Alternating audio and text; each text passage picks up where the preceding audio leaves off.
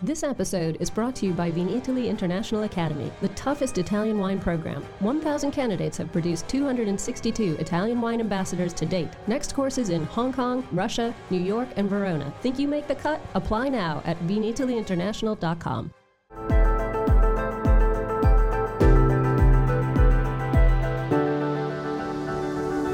Welcome to the Italian Wine Podcast. I'm Cynthia Chaplin, and this is Voices. Every Wednesday, I will be sharing conversations with international wine industry professionals, discussing issues in diversity, equity, and inclusion through their personal experiences working in the field of wine. If you enjoy the show, please subscribe and rate our show wherever you get your pods. Hello, everybody, and welcome to Voices. This is me, Cynthia Chaplin, and with me today is Jamie Evans a certified specialist of wine with over a, a, decade of wine industry experience. She's worked with the likes of Jackson Family Wines, Folio Fine Wine Partners, Napa Valley Grape Growers. She's done all kinds of high end events and top notch public relations works, marketing, hospitality. But what we're here to talk about today is her new venture. In 2017, she founded The Herb Somm, a culinary meets cannabis blog that's focused on the gourmet side of the cannabis industry. She's an entrepreneur and an author and a writer, and she's specializing in cannabis now, CBD, food, recipes, wine, the canna culinary world with a new venture on her hands. And I want to hear all about this. So, welcome, Jamie. So, thank you so, so much for coming on today. Yeah, well, thank you for having me on the podcast today, Cynthia, and hello to all your listeners. Well, great pleasure. Let's let's dive in. So, I know you were born in California and you studied wine and viticulture and wine business at Cal Poly. And then you traveled all over the globe studying wine. I know you were in Siena for a while, here in Italy, Australia, and Switzerland and France. And you're a certified specialist of wine and a French wine scholar. So I am dying to know what on earth brought you to the decision to ditch wine and move into the world of cannabis. Yeah, so my relationship with cannabis began back in college. So I could I think everybody's did.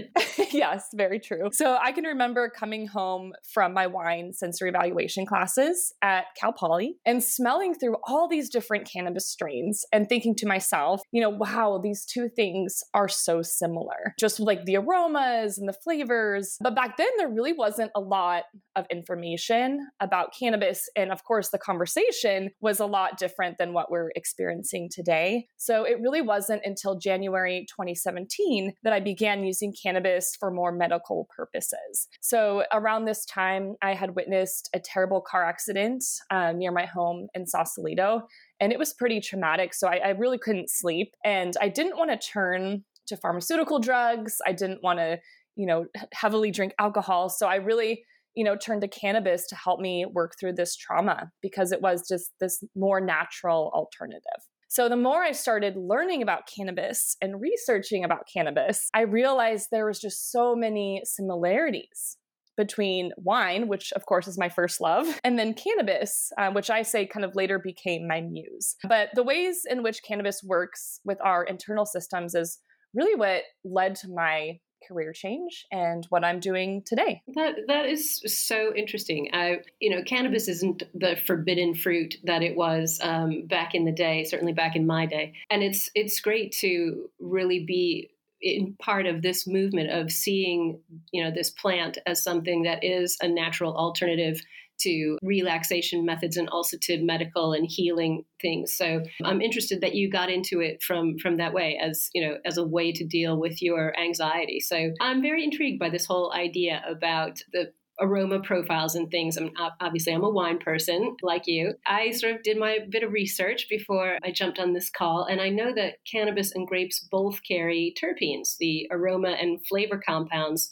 that are found in a lot of plants. Can you sort of explain this? Like, uh, you know, here in Italy, we have over 500 varietals of grapes. I have no idea how many varietals of cannabis are there. You know, how did you get into this dissecting this um, and decoding this this situation? Yeah, that's a great question. So there's hundreds and hundreds of cannabis strains out there, just like wine. And just like how we develop a palate for wine tasting, you can also develop a palate for cannabis. So it's all about kind of sensory training. And similar to grape varieties, cannabis strains are uniquely different. So they each have their own look, their own smell, their own taste and effect, which is actually pretty interesting. And cannabis is also terroir expressive. So it, it really makes it a fascinating plant to learn more about, you know, especially coming from the wine side, where I have been focused on, you know, sensory evaluation and terroir and appellations, you know, ever since I was 18 when I started studying at Cal Poly. So it really was this kind of natural bridge to think about cannabis in this way. So, like what I like to, um, you know, teach my readers and teach my guests that come to my events is, you know, by learning to use um, these sensory evaluation techniques with cannabis, we can not only learn the differences between you know several strains, but it also helps us identify top quality flower. It helps us identify terpene profiles, faults in cannabis, and more. And so I think by learning to discover, I call it the your herbal palate, you can train yourself to really become an herb sommelier or an herb connoisseur, which really begins with this thorough understanding of terpenes. And so I, I think I think uh, once you're familiar with terpenes, you can really train your nose to pick out these profiles in your cannabis, just like we do with wine. I am completely fascinated by this. I mean, uh, utterly, I am fascinated by this. Is there such a thing as sort of cannabis education? I mean, we all know there are, you know, levels and levels and levels of wine education. Absolutely. Yeah. So actually, out here in the US, there is a program and it's brought on by the Trichome Institute. So it's very similar to like a wine som program, I would say, but they call it interpening. So you're interpreting terpenes. what a cool thing. Yeah. Okay, I love this. I'm loving this. Go on. Yeah, so during this program, I actually work with uh, the Trichome Institute founder quite often. His name is Max Montrose. And so they've basically set up a program that teaches you the ins and outs of cannabis. So you're going to learn the evolution of global cannabis speciation.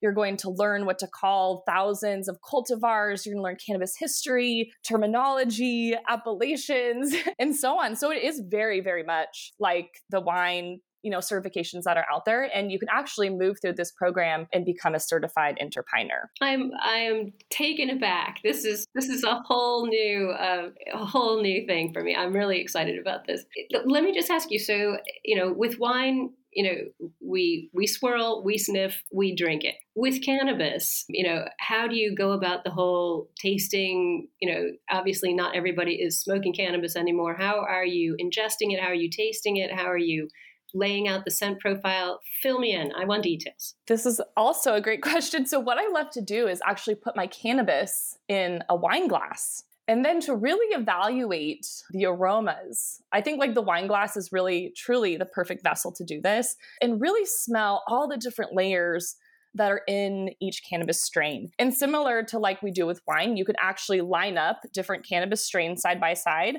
and go through and smell each different one. And you'll just be so surprised that there's so many different nuances between these strains, but also a lot of these aromas and flavors are found in wine, which is quite fascinating. And then for taste, what I like to do is you know, I really think if you're smoking cannabis, that could really change, you know, your palate with smoke taint.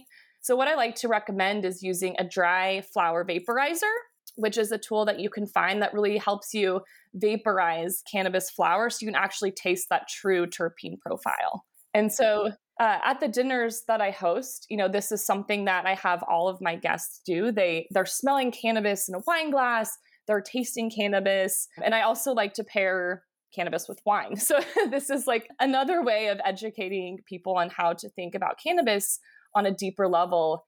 Um, you know, really focusing on kind of that sensory evaluation, which we were talking about earlier. Interesting. So, when you're pairing cannabis with wine, do you go for flavor and aroma profiles that match or that complement each other or that sort of stand apart from each other? How do you do that pairing? I think the simplest way to approach it, especially for people who are new to cannabis, is to look for those similar tasting profiles. And so on, on my website, it's called theherbsomm.com. I actually created a terpene aroma and pairing guide, which lists the six most common terpenes found in cannabis. And then it lists all of the kind of like aroma and flavors that you're looking for in, you know, particular strains. And then I've also supplied just some recommended food pairings, wine pairings. And this is a tool that I give to everyone at my events. So you're kind of tasting, you're looking at this grid and, you know, piecing everything together. So with these educational tools, and by thinking about, you know, okay, how are these things related? Do they taste the same? Do they smell the same?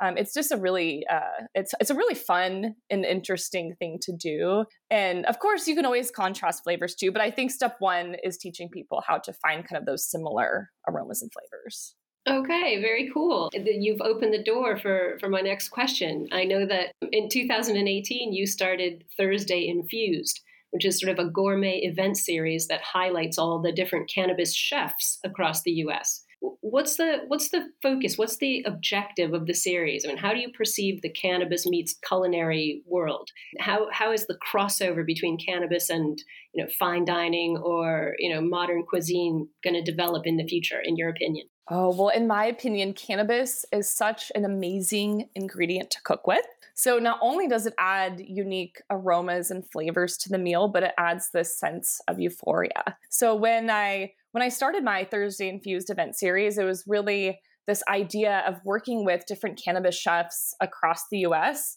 to bring this pairing concept to life, but also teach people how to consume cannabis infused foods safely and responsibly and really showcase cannabis as a gourmet ingredient. So at my events, from start to finish, I really like to take my guests on this sensory journey highlighting the complexities and similarities between wine, food, and cannabis. So you're really kind of pairing three things together at these meals. and uh, there's really an art to crafting the experience. And uh, these are low dose dinners as well because the food is infused. That was going to be my next question. When we, you kind of know what you're getting yourself in for with wine and dinner because the alcohol is is listed right there on your label. So when you're having a cannabis dinner, and do you, do does it come with a warning note or something that's going to tell you the impact that you're likely to feel? So, I think the the most important thing to think about when you're hosting an infused dinner is to really gauge the comfort level of your guests. So, at these dinners, you know, I would check in with each guest that was coming to the dinner and ask them, you know, what level are you comfortable with of consuming THC? And so when you're approaching cannabis, it's just really important to remember that it's such an individualized medicine and everybody is so different with how they can consume. And so and the chefs at these dinners are so amazing too because they can precisely dose each guest's meal based on those preferences. And so you know maybe some you know, i had some guests come they're maybe just comfortable with 2.5 milligrams of thc throughout the entire meal. We can certainly accommodate that. Or i have some guests who prefer a higher dose because they are used to eating infused foods they're comfortable at a higher level and you know we can certainly accommodate that. And so just give me an example jamie you know what's a what's a great wine pairing cannabis pairing infused food dinner look like? So what i love to do is we usually create these four course tasting dinners. And so what i like to do is i, I sit down with the chef I sit down with our cannabis uh, farmer, and I've had lots of farmers come down for these events. And I usually sit down with a wine partner. So, what we'll do is before the event, we sit down, we taste the cannabis, we taste the wine, we have the chef there, and we're really thinking about, you know, what flavors are working together, what ingredients do we want to highlight through this meal, and we put the menu together. So, it's very thoughtful. Um, and usually, we also like to incorporate some different cannabinoids throughout the meal. So, like I said, of course, we're going to have some THC, but we usually like to do THC um, at the beginning of the meal and then incorporate some non intoxicating cannabinoids, maybe some CBD, some THCA throughout the other courses to really help round out that experience.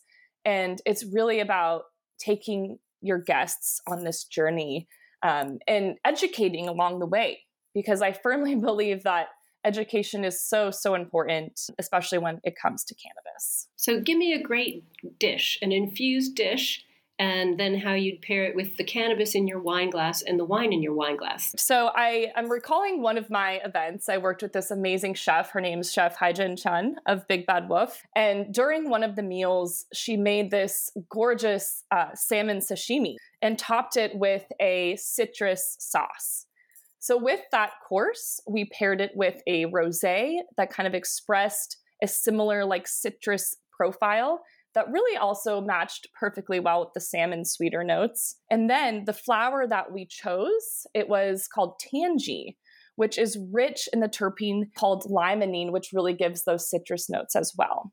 So when you're pairing all of these things together, you know, they have that the similarity of the citrus profile and on your palate, everything is just kind of working together as a great wine and food pairing would.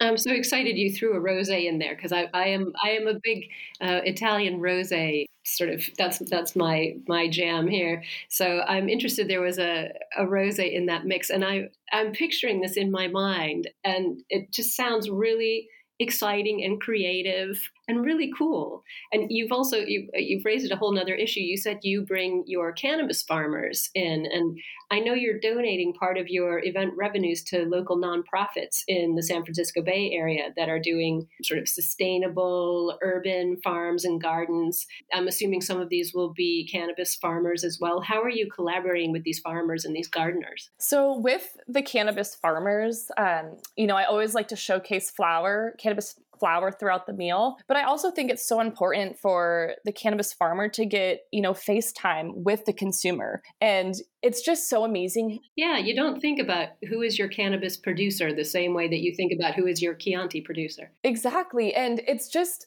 every time I've had them at my dinners, they're just so passionate about the plant. They're passionate about their flower and they can like paint the picture of where the cannabis came from, the soil the cannabis was grown in, and then just the steps of creating this beautiful product. So to really hear the story from the farmer, I just I I feel like it's so important for consumers to know that story.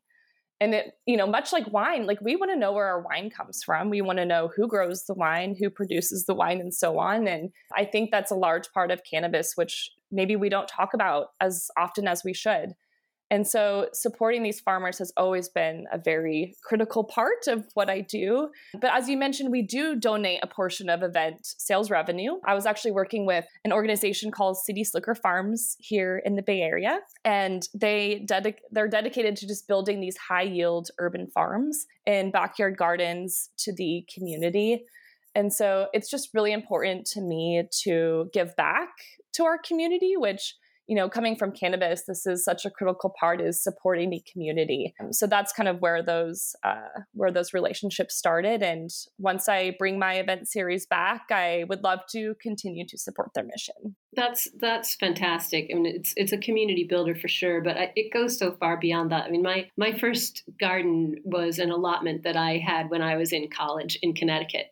So uh, it's having that interconnection between you know food and cannabis and grapes that you're growing and that you're consuming and that you're working with um, creatively in your business life and your personal life i think that's really something that sustains you know sustains people in a very holistic human way. I've actually helped uh, i participated in one of their urban garden builds as well. So it was just really fun to get out there and you know help with the initiative. So so before we got on the the call today i did some stalking as i always do. And from what i can tell your Herb Somm site is pretty much providing the same sort of resources as a good wine based channel would. You know, you've got recipes on there and tasting tips and travel ideas and life experiences, but you're also really helping people to navigate sort of the gourmet cannabis industry. What sort of responses are you getting from your audience? How do you source your tasting tips and your travel experiences that are based around cannabis? Because that's it's still an evolving field. There's not, you know, thousands of books like there are about wine. Where are you getting this information and how are people feeding back to you about it? Yeah, so luckily I'm based here in the San Francisco Bay Area. And so this area is just bustling with cannabis chefs, edible producers. There's, you know, well before COVID there was a lot of cannabis focus events and beyond. And so, what I've learned has been a lot of personal research, but also from these amazing people in the industry. And so, because of this supportive community, you know, I've really learned the ins and outs of the culinary cannabis world. And, you know, even when I was hosting my Thursday Infused event, I would learn something each time from each of these cannabis chefs and their approach to cooking with cannabis. So it, it's just, I think the culinary side too is just so incredibly fascinating. And we're just at the beginning of cooking with cannabis, really. And so, um, yeah, so a lot of what I've learned is uh, from these amazing people I've interviewed and that I work with, and just also a lot of personal research. And I think once people understand and learn the process of cooking with cannabis, it kind of just opens the door to so many new. Very cool, very cool, and yeah, I love I'm, I'm loving the creativity that I'm hearing, you know, time and time throughout your story and the things that you're still learning and that you're sharing with people. I think it's really important to do that. And I know that you're you're also focusing on um, wellness and education. You know, how are you developing those areas in relation to cannabis consumption and supporting and informing and educating your audience. Yeah, well, I, I firmly believe that education is the key to breaking the stigma that surrounds cannabis. So, you know, since launching the Herb Somm, I've been really focused on building out this educational platform to really educate consumers on how to incorporate cannabis into daily life, but in a very safe and responsible manner. And so I've also, like we talked about earlier, you know, by curating and hosting interactive dining experiences, I've also found that cannabis is more approachable and relatable when combined with food and beverages. So I think when we frame it that way and talk about cannabis with food and beverages, it just pe- it makes people feel more comfortable. You know, they're they're more open to asking questions, especially when they're coming to these infused meals. You know, they're with their friends, they're laughing. It's a very inviting environment. And I, I feel like the food and beverage side of cannabis too is also bringing in more curious consumers because we live in a society that loves food and beverages. So I think it's a really great way to kind of frame education around those things. It also sounds like it's got an element of of being a lot less formal than some wine events and wine education can be. You know, probably a lot more inclusive for people who are new to the field. They don't feel so put off by you know an existing body of, of judgment and knowledge. So you're you're clearly doing a great job at what you do because wine enthusiasts recognized you, the Herb Somm, as one of their 40 under 40 tastemakers. So congratulations I know it was a couple years ago, but still, that's. I'm still excited about it every day. yeah. I think you should be. I think it's well deserved. You know, to to break into that list for something that's not wine based is pretty amazing, and and I love that revolutionizing what we're doing in our sector. And you've written a bunch of books and cookbooks, and now you've got a new venture called Herbacée, which you just opened just this past autumn. So kudos for being brave enough to open a new business during the ongoing global pandemic. I've seen your your new venture sort of described as a floral and feminine weed wine brand, non-alcoholic cannabis and based wine that explores the divine connection between cannabis and the grapevine. I'm reading from a quote here. So this is again utterly fascinated, not going to lie. I'm completely curious what exactly is weed wine? How is that made? How does that happen? Yes. So, coming from the wine world, this has been one of the most fascinating projects I've ever worked on. and luckily, we were able to launch this December. But to jump back of what exactly weed wine is so, as with any great wine, really quality begins in the vineyard. So, to make cannabis wine, we really first begin by making a traditional wine sourced from high quality grapes. And so for the batch that I made, and um, the French way to pronounce it is Herbaci. I love that you said Herbaci, which is more the Italian way, which is great. um, but uh, we actually sourced our wine lot from down in the central coast of California, so down by Cal Poly San Luis Obispo. So it's very near and dear to my heart of where we sourced our wine from. But how it is made. So, in order to legally make cannabis infused wine, the wine must go through dealcoholization. So we must remove the alcohol before we can infuse it. Okay, tell us how that happened. I can guess, but I suspect there are going to be some very curious people listening out there right now. Yeah, so it's actually a really interesting process. I work with a, a company up in Santa Rosa called Bev Zero. And so this is really accomplished by a combination of vacuum distillation and reverse osmosis to gently remove the alcohol. But during this process, as you can imagine, you know, this isn't the kindest method of working with wine. And some of the wine's essence is lost throughout the way. But I do think that the Bev, what Bev Zero is doing up in, in Santa Rosa, their their technology is really helping preserve, you know, a lot of those aromas and flavors in the wine, which is great. And so by the time you kind of dealcoholize the wine, it's really up to the cannabis winemaker to kind of build back the wine's profile. And so as you can imagine, it's it's a difficult process to build back a wine and really create kind of that complex profile that we're so used to. And you know, we're really thinking about adding aromas and flavors, structure and body to really provide that wine-like drinking experience. So what what physically happens? Do the cannabis flowers go into the wine? Walk me through this. Walk me through this. Yeah. so after you dealcoholize the wine, there is some amazing new technology that is allowing us to create these really homogenous cannabis infused beverages. And so this is called nano emuls or nano emulsion technology.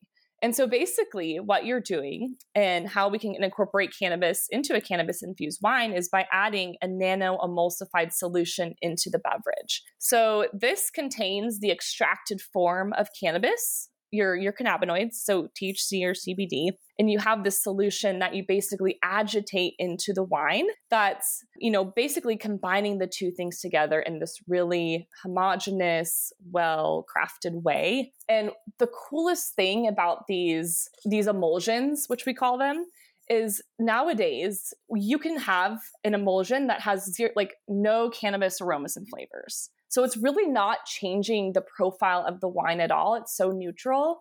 And you know the goal with my product is to really let the wine characteristics shine through. So you're not going to you know take a glass or take a drink of the wine and have this like blast of cannabis aromas and flavors in your face it really does drink like a wine and taste like a wine which is pretty cool but there's zero alcohol. That's kind of what i was getting at because from from my point of view that would be something that would be important to me. Trying weed wine i would want to want it to be more of a wine experience with the with the with the weed on a lower level. So that's you've just answered about my 10 next questions but i love your packaging. It, it's absolutely beautiful. For everybody listening out there you have to jump on Herbacée and, um, and take a look at the packaging. It's very feminine and floral and you're using bottles and cans which also kind of excited me. So what's the marketing strategy? And i i will you know spoiler alert it's a sparkling rosé.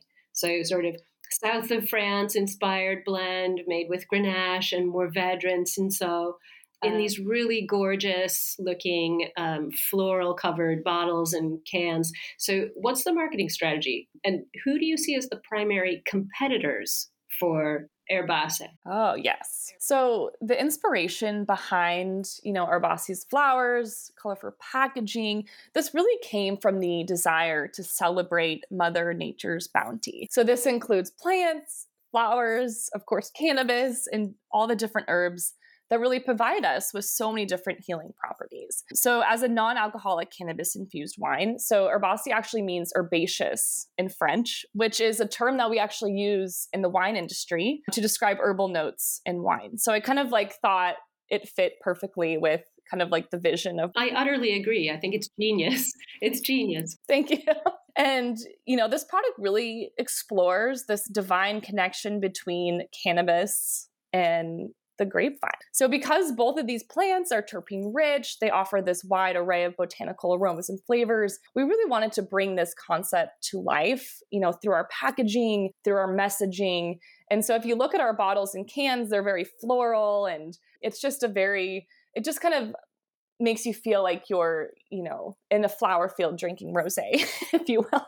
and uh, I think that, um, you know, we do have the cans available right now. And then hopefully our 750s will be bottled this year. But that is definitely the vision. And I, I would love to start um, building out our sparkling wine, cannabis wine portfolio. So we do have our sparkling rosé, and it's actually called sparkling rosier because of the California regulations. Um, but we're also be launching a sparkling blanc this spring, um, which I'm calling sparkling blanchette.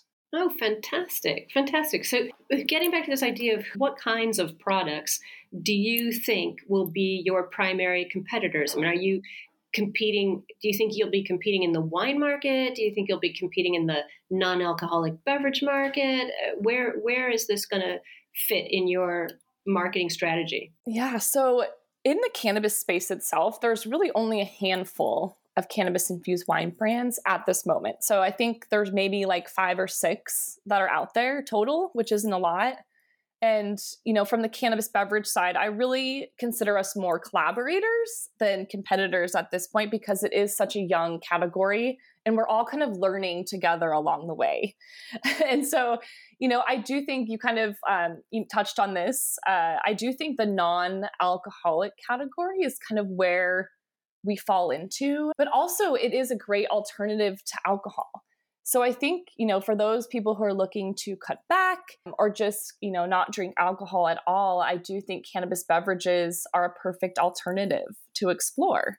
I'm so interested. I mean, I, I think you, I think you're right. Um, you know, you're you're falling kind of in between two stones into this unexplored territory. Um, now, let me just ask you, what's the calorie count like here? You know, a lot of people are cutting down on alcohol because too many calories. You know, what's the calorie count in, you know, say a can of your sparkling rosé? And this is one of the most exciting parts. So, in one can, which is 10 ounces per can, there's only 10 calories. Holy cow. All right, I'm converted right now. Can I get this in Italy? yeah, I really hope one day we'll make it out there. But it's pretty incredible, and that's because uh, because of the dealcoholization process. And something about this specific brand as well is, you know, I really wanted to create a dry style wine. I don't want to add a ton of extra sugar which is sometimes something that we find in a lot of non-alcoholic wines in general is it's coated with sugar but I really wanted to have, you know, this dry beverage with bright acidity that pairs well with food. And so I've tried so many different pairings so far with our sparkling rosé, and I just love the bright acidity profile. All right. Well, I think we buried the lead of this entire story eh, till the very end. I mean, ten calories, and it's and it's still a rosé, and it has a cannabis emulsion. Wow. well, this has just been so great, Jamie. I really, really appreciate this. And I'm very excited to hear about the sparkling blanchette when that comes out. I'm going to keep my eye on this. This is, I'm utterly intrigued. But before I let you go, I have to ask my famous final question, especially since you've spent quite a bit of time in Italy. What's your favorite Italian wine? And how come? Well, first of all, I adore Italian wines. when I was studying in Italy, as we mentioned earlier, I was based in Siena. And this is just one of the most incredible experiences in my life. So, my love for Italian wines grew when I was working at Folio Fine Wine Partners.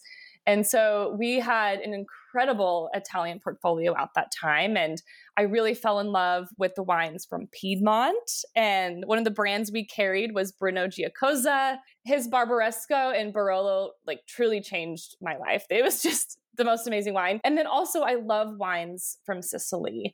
And one of the brands I was working with was Donnafugata.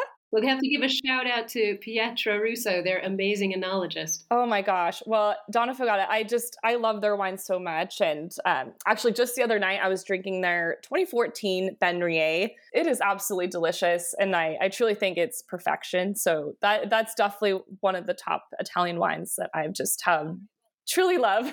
All right. Well, I said that was my last question, but I'm going to have to because you have picked a wine that I am, you know, profoundly fond of.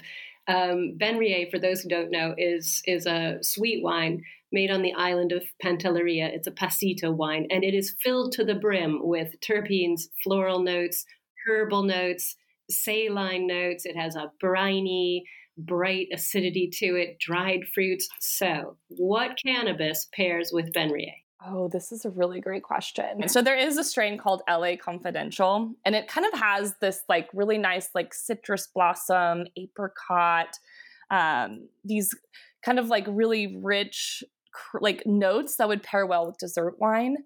And it has actually, it's pretty rich in linalool, which is a terpene that kind of gives these really floral notes. And so I think it'd be a perfect pairing with Ben Ryé. Wow, uh, this is this has just been the most fascinating conversation. I love those questions. well, for me, this is really kind of outside of the the wine box. I mean, I don't consider it a box. I consider it a gift and a pleasure. But my wine world to dive into the cannabis side of things, um, and I've learned so much. I'm you have really sparked my curiosity even more than it was before we spoke. So, just huge, huge thanks for coming on and and chatting with us about this and all of our best wishes from Italian Wine Podcast with your new venture. Well, thank you so much, Cynthia. And please, if you're out here in California, I would love to meet with you and taste some Herbacée with you. And of course, um, have you at one of my events. And that goes for all the listeners too. yeah.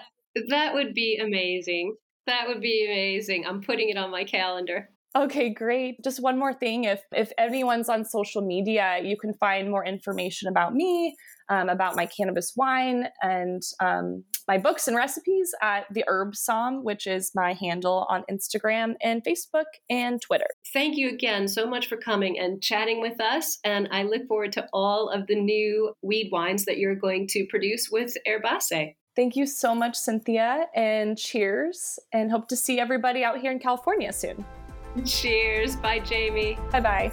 Thank you for listening, and remember to tune in next Wednesday when I'll be chatting with another fascinating guest. Italian Wine Podcast is among the leading wine podcasts in the world and the only one with a daily show. Tune in every day and discover all our different shows. You can find us at ItalianWinePodcast.com, SoundCloud, Spotify, Himalaya, or wherever you get your pods.